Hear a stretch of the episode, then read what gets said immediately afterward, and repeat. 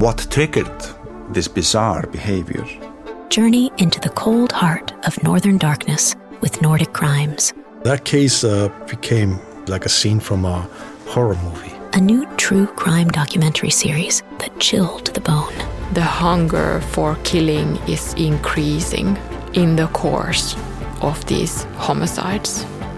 Listen on Apple Podcasts, Spotify, or wherever you get your podcasts. Nordic Crimes is a part of the ACAST family. A lot can happen in three years, like a chatbot may be your new best friend. But what won't change? Needing health insurance. United Healthcare Tri Term Medical Plans, underwritten by Golden Rule Insurance Company, offer flexible, budget friendly coverage that lasts nearly three years in some states. Learn more at uh1.com. Hiring for your small business? If you're not looking for professionals on LinkedIn, you're looking in the wrong place. That's like looking for your car keys in a fish tank. LinkedIn helps you hire professionals you can't find anywhere else, even those who aren't actively searching for a new job but might be open to the perfect role. In a given month, over 70% of LinkedIn users don't even visit other leading job sites. So start looking in the right place. With LinkedIn, you can hire professionals like a professional. Post your free job on linkedin.com slash people today. Yeah, I think they started referring to me as the Alaskan Avenger. A man who called himself an avenging angel was in court today. 41 year old Jason Vukovich is accused of violently assaulting men with a history of sexual offenses involving children. This is a prepaid collect call from Jason Vukovich, an incarcerated individual at Goose Creek Correctional Center. To accept charges and consent to this recorded call, press 1. Vukovich is facing a host of charges, including robbery and assault. Police say he tracked his victims to their homes and attacked them. Hello and welcome back to One Minute Remaining. My name is Jack Lawrence, the host and creator of this show. If this is your first time listening, well, firstly, welcome and thank you for coming to check us out. Also, we have five previous fascinating cases available for you to binge right now.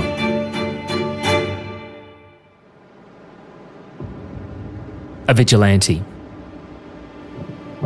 From the Spanish, Italian, and Portuguese word vigilante, which means sentinel or watcher, is a person who practices or partakes in vigilantism or undertakes public safety and retributive justice without commission. Today is part one of my chat with a man who could be described as a vigilante. He has been coined the Alaskan Avenger. I am Jason Vukovich, uh, and I am in prison at Goose Creek Correctional Center in Wasilla, Alaska, in the USA. And uh, I was convicted of attempted first degree assault and first degree robbery, uh, and I'm serving a 23 year prison sentence uh, for those two crimes. Jason is a man who does not claim to be innocent. In fact, far from it. He says he is 100% guilty of the crimes he was convicted of. The question we'll face over the next few episodes is do we believe that justice was served in this case? Is a sentence of 23 years in prison for what Jason did just? Now, there are many factors to discuss, and we will touch on all of them as we move through this incredible story. The story of Jason Vukovich is set in Alaska, on the northwest extremity of North America. Alaska is the largest US state by area, but the most sparsely populated state with a population of just over 700,000. Known for having the largest population of grizzly bears, utter darkness in winter, and temperatures as low as minus 35 degrees from November to March, it's definitely a wild place to live. And while Jason certainly has the look of a man that was built for such an environment, a big guy who towers over many at the height of 6 foot 2 inches tall, very well built, strong looking guy who is not short of a few tattoos. Looking at him in a photo, you'd be forgiven for describing him as intimidating. However, the man I've been speaking with over the last few days seems anything but. Hello, hello. Hello, Jason. Hey, this is this Jack? It is, sir. How are you? Hey, how you doing, buddy? I'm very well, thank you, my friend. It's great to hear from you. It's amazing that these things can even take place with many oceans in between us. I know. I mean, I'm all the way in Australia, and I heard about your story, sir, and I went, I need to talk to this man. I'll tell you this: there is a uh, there is a special blessing of some type uh, that goes out to those that remember uh, those of us that are here in prison. So I appreciate what you do. It's a big deal.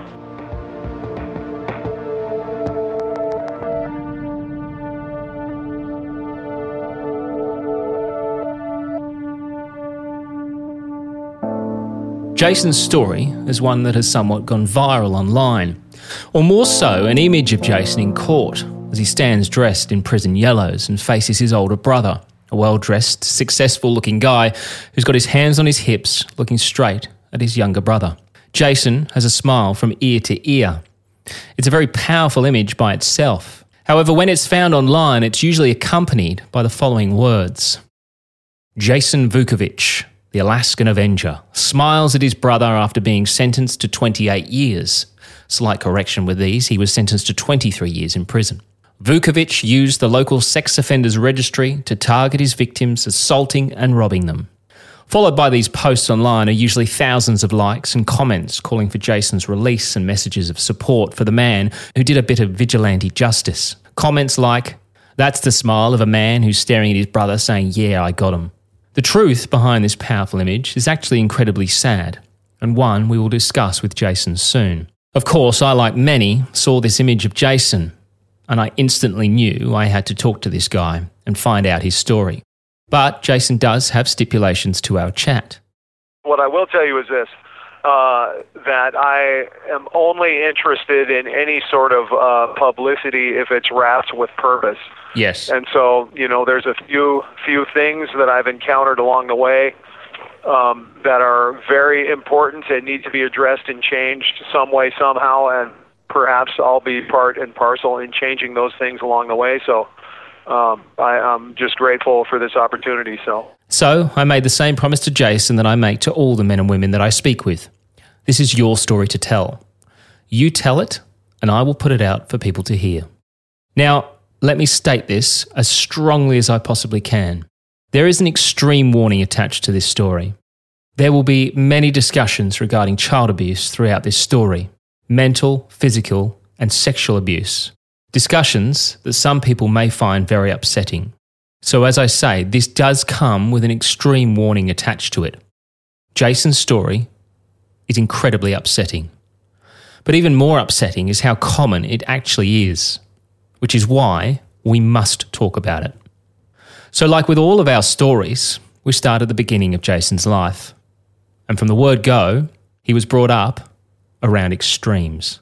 Okay, so I was born and raised in Alaska, um, and I was uh, I was born and raised into a family that were a missionary family. They were a church family, and uh, so sometime around two or three years of age, uh, my natural father or my real father disappeared. Person I have no memory of. Um, and then very soon thereafter, uh, I was adopted by one of the guys from the church. He married my mother and adopted us, and uh, that is the person that I knew to be dad or father throughout the course of my life. But uh, I was raised until I ran away from home when I was 15. I was I was raised up here in Alaska. So, what was it like growing up in the in that church environment? Well, the uh, well, it was a Christian church. This was a non-denominational Christian church, and uh, it was fundamentalist. So this was a large church as well. They had you know maybe a thousand members. Um, so it was a pretty big congregation, um, and our lives pretty much were centered around this church. So I went to Christian school. We were Sunday mornings, Sunday nights in church, Wednesday nights in church. There was Thursday night home fellowship, um, which was a church sort of meeting. Um, and basically, our entire lives were wrapped up in this church and the mythology of Christianity wholesale. Um, so that that was pretty much what I knew. There was very little quote unquote secular interaction uh, with the outside world at all. I was fairly boxed into this environment. That's a that's a hell of a lot of church. Yeah, it's a lot of church. I'm telling you, and, and it's interesting because you know, as an adult now, I've often reflected and commented to others and said, you know, it would have been a lot more beneficial if they would have had me in credit management class, personal hygiene school, uh, investment school once a week, and career selection and advancement class once a week. We would have done that, instead of focusing on the invisible plane and mysterious beings and potential, you know, terrible repercussions if I don't say the right word. I probably could have had a much better life. Yeah, I mean that's it's a very interesting thing. Like as a, um, I look, I'll, I'll tell you now that I, I'm not a religious person at all, but I, I went to a religi- religious school when I was younger, and um, yeah, it was just I, f- I found the whole thing a bit claustrophobic, and I was only going there. You know, my my parents certainly weren't religious. You know, it was just a good school educational wise. I found that time at school so claustrophobic. So to, to be growing up in that and have Yeah. that every single day and in the evenings just must have been Yeah. so intense. Yeah. The thing I can tell you is this. Uh, again, as I've matured uh, and gained perspective on this world and studied all sorts of other spiritual paths, and then further the creation and implementation of these spiritual paradigms, how they're how they're implemented and created. Uh, one of the most difficult things I've done in my life um, was to shake off the spell of Christianity. That being raised and, and constantly reminded and constantly brainwashed into focusing on the invisible plane and the creatures and beings that dwell there that allegedly communicate with you and all sorts of things like that. Honestly, it is just a horrible thing to do to a young child growing up.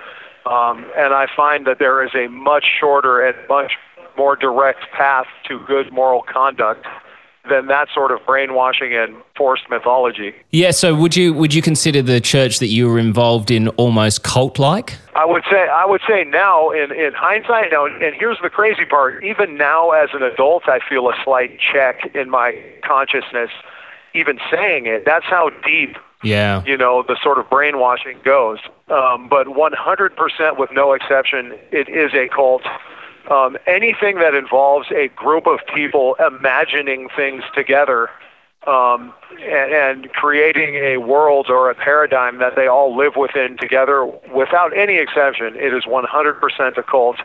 And I mean to the extreme where I have the limited recollections I do have of my childhood because my brain has done a great job of deleting most memories from trauma. Um, like I remember attending a Wednesday night church service where the sermon was how to punish your children um, in such a fashion that creates the most pain with the least physical marks or bruising. Wow. Um, and I remember them putting it, putting a projection up, a slide up on the screen in front of the church where he was demonstrating, diagramming to them that it's best to beat your child between the back of his knees and un- and the back of his buttocks, underneath his buttocks, that soft part of the leg, which creates the most pain and the least bruising. oh my god. That's a cult, bro. That's a cult. I'm just telling you. When they advocate and direct you on how to beat your children, uh, that's a cult. Jason was being brought up in a religious cult, a cult with some extreme views on how children should be dealt with and raised within the home. And if that extremism wasn't enough, Jason and his older brother were subjected to abhorrent abuse within their home at the hands of their stepfather. When I asked Jason if he felt okay with sharing his story of what went on behind closed doors, this is what he had to say. Yeah, yeah, I am, and I and I'll tell you this with the with the caveat uh, that my willingness to do so is for this reason. It's because uh, there is an ocean of us out there in this world that have survived and experienced childhood sexual assault. And together we are way bigger than them, whoever the them is in your mind. The people that have created these uh, systems and these platforms that allow people to victimize kids, or these systems that allow people who victimize kids to get freedom quickly and move on with their lives. Uh, together, we are 10 times larger than any of them, any of the powers that put this uh, set of systems together. And so, the way we find each other is by being able to speak out loud what happened to us.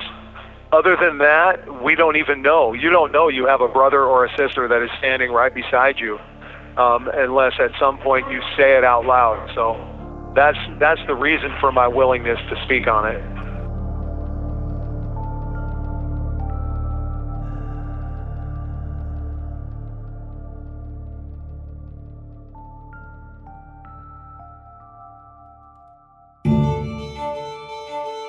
So we're going to take a short break.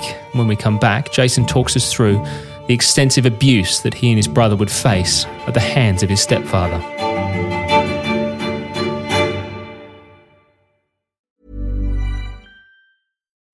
Life is full of what ifs. Some awesome, like what if AI could fold your laundry? And some, well, less awesome, like what if you have unexpected medical costs? United Healthcare can help get you covered with Health Protector Guard fixed indemnity insurance plans. They supplement your primary plan to help you manage out of pocket costs. No deductibles, no enrollment periods, and especially no more what ifs. Visit uh1.com to find the Health Protector Guard plan for you.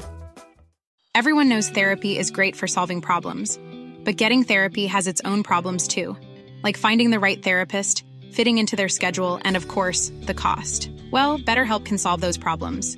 It's totally online and built around your schedule. It's surprisingly affordable too. Connect with a credentialed therapist by phone, video, or online chat, all from the comfort of your home. Visit betterhelp.com to learn more and save 10% on your first month. That's BetterHelp H E L P.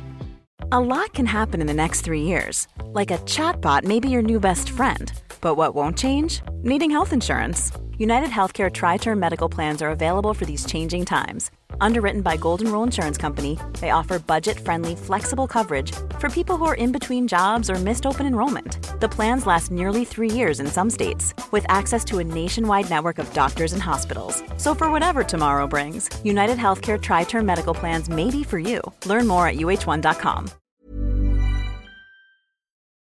So, yet again, I am going to warn you that what you're going to hear could be very upsetting for many people. So, listener discretion again is strongly advised. So I'm going to tell you this. Um, again, what we've learned after the fact of experiencing this is that uh, the brain does a very, very good job of protecting you as you mature. And so for me, I have very, very few memories from about 12 years old back. Some traumatic memories, but very, very few. It's as if my childhood from that age back was something of a blur. Um, so as pertains to uh, the abusive part uh, of my childhood, I will tell you this. Uh, I recall being adopted by this guy, Larry Fulton was his name. Um, and we started out, he was a um, an operator for a telephone company, a supervisor. So he worked a swing shift, which means he got home at midnight or so. Um, and as far back as I can recall, one of his his processes is he would come into my brother and I, uh, who shared a bedroom. He would come into our bedroom to quote unquote pray for us. Um, and so I recall dreading um, these times of night, midnight, one o'clock, when he would fumble his way into the bedroom and he would go to my bed first or my brother's bed first.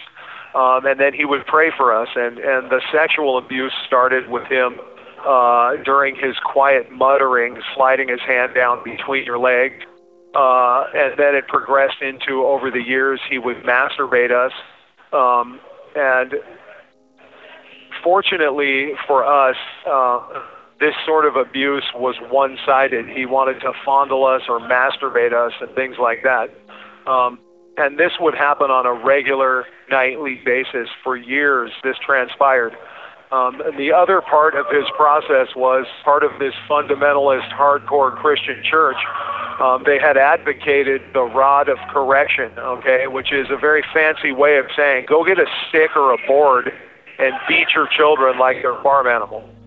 Um, so in his case, he had um, he had gone to his wood shop with his woodworking tools, and he had taken a two by four that was about three feet long, and he cut used a jigsaw and cut a two-handed handle into one end, which he wrapped with electrical tape, and then he drilled holes in it throughout the whole length of it, and uh, he actually wrote this side up in black marker on one side of this thing.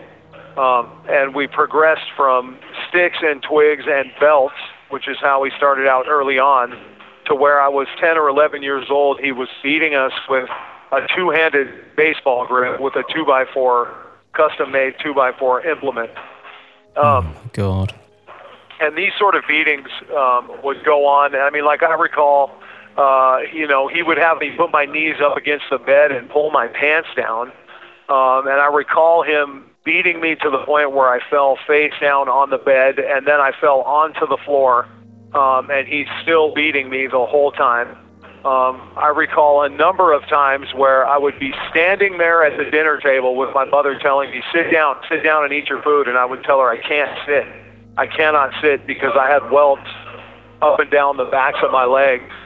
Um, I recall, you know, I was in soccer for some couple of years, and I recall going to soccer practice, and I have a distinct memory of the coach coming to the sideline and telling me that next week I needed to show a lot more hustle and run up and down the field better um, if I wanted to play. Um, and what he didn't realize was that I couldn't run. Um, my legs were so bruised and swollen that running was not even a possibility at that point. Um, so, how how the two forms of abuse go hand in hand, um, as far as the person executing the abuse, I, I can't understand or explain to you. Um, but how it affects the mind of a child, I can tell you. You feel invisible, you feel worthless. It causes you to question every other adult or authority figure in your world. Um, I remember going to school and looking at the male teacher and wondering, is he going to try to touch me? I wonder if he touches his kids at night. Um, pretty much every interaction with any male adult from that point forward uh, was compromised um, with what this person had done to my brother and I put in my mind. Did no one did, did no one outside of your home notice the bruising or you know anything like that, or question it at any stage, or ask what was going on? You know what's interesting about that is here you are. Uh, here I am in a in a church congregation of a thousand people, um, and I recall uh, not being allowed to go spend the night because I was too bruised or beaten at that time. And the people I was going to spend the night with never asked, never questioned. Um, I remember, you know, standing in a grocery store and looking up next to me at the person in line and just pleading with them in my mind that they would please see what was happening to me and ask or say something. And that never occurred. Um, one time, in fact, I went to summer camp for three days and I did not want to go home so desperately that at the end of summer camp, I got in one of their little canoes and I rowed it out into the middle of the lake. And I sat there and wouldn't come into shore. Um, and they thought I was a runaway and they were all looking for me desperately. And then they found me um, and forced me to row in. And there was my disapproving stepfather standing there waiting me. And again, no one asked, no one said anything. Um, and that's something that is broken in our society that needs to be repaired because there has to be a method or a mechanism or an avenue for a child to notify someone who does care that something is happening to them in the home. Of course, I could not agree more with what Jason is saying here. We, these days, very much live in a closed society. People witnessing things that they know are wrong but choosing to turn away keeping their head down, pretending like they haven't seen anything, not wanting to get involved because, well, it's none of their business. Now, I am by no means suggesting that we need more vigilantes out there attacking people they perceive as doing the wrong thing. It's more so challenging something if it doesn't seem right to you. Trust your instincts. If you honestly believe, especially a small child is in some form of danger because of their surroundings, we must speak up. We must protect the future generations of this world because if we don't, nothing will ever change, and stories like Jason's will continue.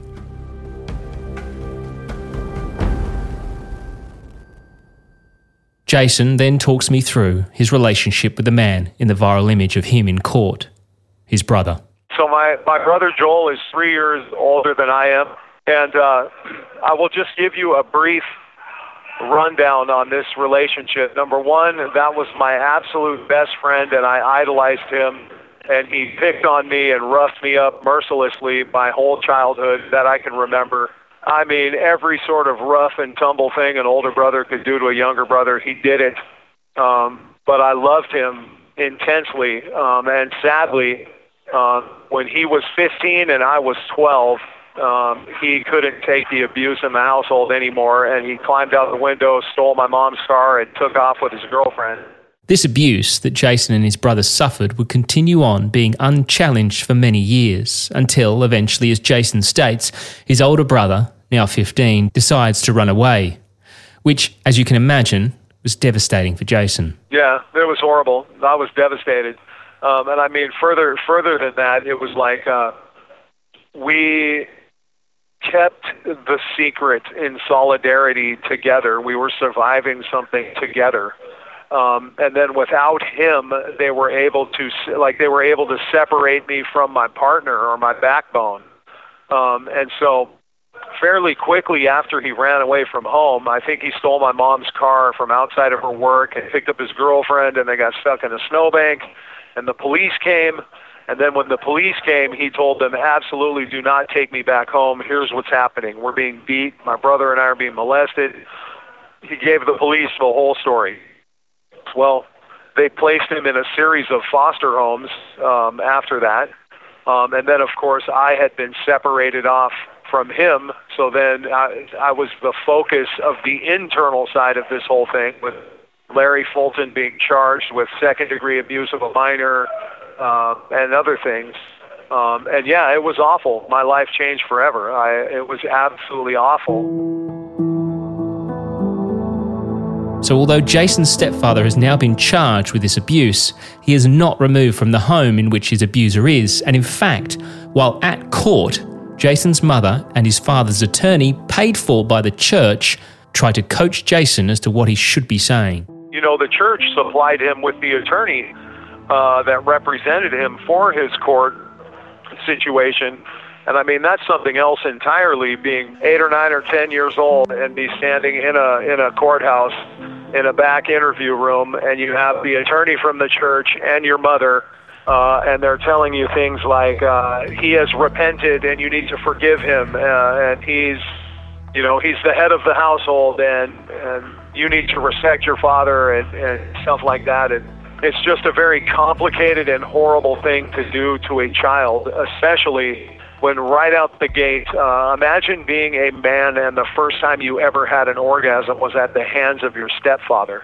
Right off top, imagine the complications that it introduces into a child's mind. And then you have this whole surrounding church tribunal. Um, and basically, all of them, I remember them hauling my brother and I into the church, and the pastor telling us that, you know, your father was just curious uh, and he's repented, and you need to respect him, and and et cetera, et cetera, and so forth and so on.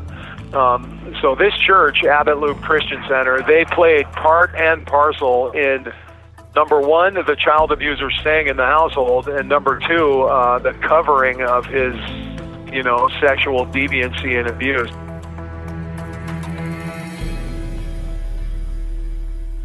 So Jason's abuser is finally found guilty in a court of law guilty for the charge of abuse against his stepchildren. And what sentence does that evil human being get? A three year suspended sentence. Suspended sentence, meaning no jail time to serve whatsoever. And if that's not bad enough, he returns home to where Jason is living. Even when he was convicted and the whole world knew what he had been doing, they sent him right back to the home, and he was in our living room in our house the very next day. After he'd been convicted. Yeah, after he was convicted, and in fact, in fact, they packed the family up and moved us to a different branch of the same church, about 30 miles, 35 miles away. So they were protecting him. For sure, 100%.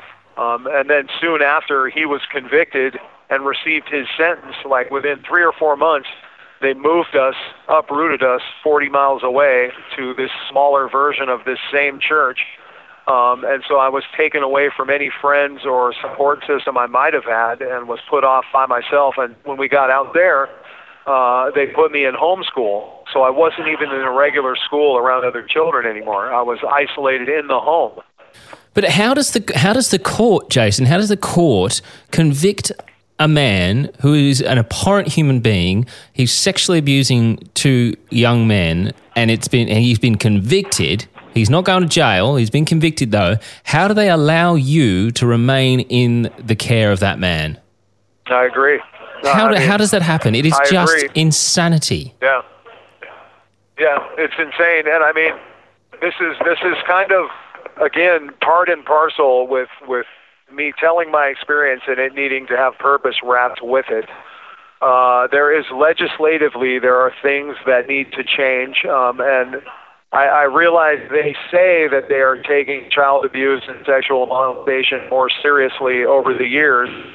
Um, but I mean, I can tell you, and you can vet vet my words on this. The same month, same month, I was sentenced to 23 years for assaulting three pedophiles.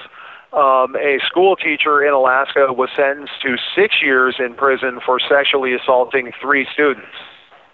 So that's that's the correlation. Um, and the thing is, too, I am a simple is genius sort of person. I am a simple man. Um, and it's not hard to figure out what a system is built for if you just look at what comes out the end of it. That's the simplest way to figure it out.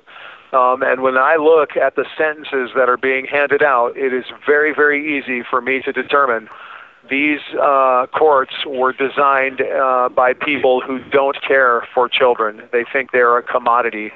Um, and I can tell by what comes out the end because literally, very plainly, in plain English, just as the judge said when he sentenced me, they wanted to send a message. You have one minute left. The message the court sent to me and to others that month was if you want to come to the state of Alaska and assault children, not that big a deal. But if you dare come here and assault the people that sexually assault children, we're going to bury you under the building. That is literally, in plain English, the message that they're sending. You can fuck with kids, but you cannot mess with the people that target children. The question I had in all of this was what about Jason's mother? She finds out that the man she married, the man that adopted her children, was in fact abusing them physically and sexually. Here's Jason on that. It's just bizarre to me, and it's sad because I had two step, I had a stepbrother and a stepsister, um, and they stayed in the home with him. My mother stayed with him up until the day he died. Imagine that now. A mom who her the person she marries is convicted and she knows full well that he is beating us like farm animals regularly. Um, and who knows about the sexual abuse aspect of it until he was convicted in court. So she knew with no exception that he was a child molester as well. And she allowed this pervert to raise their two children and the grandkids and everyone else that came around long after my brother and I ran away from home. Um, it's just, it's amazing to me. Um, and, and again, that behavior from her, I believe, to be a byproduct of the cult that she was involved in, because she would say things, religious sound bites like, you know, a wife needs to be subservient to her husband or respect her husband or whatever. Mm-hmm. Uh, God hates divorce. Things like that is is the type of uh, excuse my language, but bullshit that Yeah. she would say. Yeah. Would it be fair to say that you still hold resentfulness towards your mother in this situation as well? Well, so yeah, unequivocally, sure. Um, so number one, I have never spoken to her in twenty. I would say twenty years. Um, and when I ha- when I had this case for assaulting pedophiles uh, in the same state where my abuse took place, uh, my attorney reached out to her and said, you know, we would it would be helpful if we could get pictures of him as a child, uh, you know, things like that. Letter from you about his childhood. She was non-responsive, would not help her participate. Um, I personally didn't wish, nor would I ever want to reach out to her. Um, but I will tell you this again: how this world, how this universe works. It's very strange. Um, I was probably a year and a half after being charged with these crimes, sitting in pretrial, the county jail, and uh, one night, late at night, I hear this noise, and it's a letter coming under my door, um, and it's from her. And I can't remember specifically what it said, but it was one page, and it basically um, um, basically mentioned that your stepfather is dead. He died, um, and he left you a note or a letter of some type. If you would like to, if you would like me to uh, send it to you, I have it here for you. That was basically uh, what the letter said. Um, and I recall, I think I wrote back, you know, and I told her, uh, absolutely not. I have no interest whatsoever in the letter. Um, and again, I, I asked her, which I probably have five times throughout the course of my adult life, to please explain to me why you stayed with a convicted child abuser who abused your sons uh, this whole way. Like, what are you thinking? What is the matter with you? What is the matter with us? Um, and she would never even apologize for that. It's just bizarre. Yeah, I mean, even to write to you to let you know that he had passed away and that there was a letter there for him shows that there, there's obviously some, exactly. as you said, there's some brainwashing there, and there's just something just not quite clicking because it's that's not something a normal pe- person I don't think would do. Would send her her son a letter that his abuser is dead and he's got a letter for him. Would he like it? For sure, and I mean, you know, I've I've done a lot of work, uh, but I will tell you this. Uh, I recall mentioning in the response back. Um, that you know no I didn't want to see the letter and that my only regret was that I was not in the room to watch him take his last breaths um, and and I will also tell you um, experientially when I read those words that he was dead she actually gave me a gift that was that was probably beyond what she even dreamed because bro there was a lightness and a weight that Mm. came off my shoulders Yeah. and I was so relieved and so it was so visceral and real that this person was not sucking air on this planet anymore. Mm. Um, that it was profound.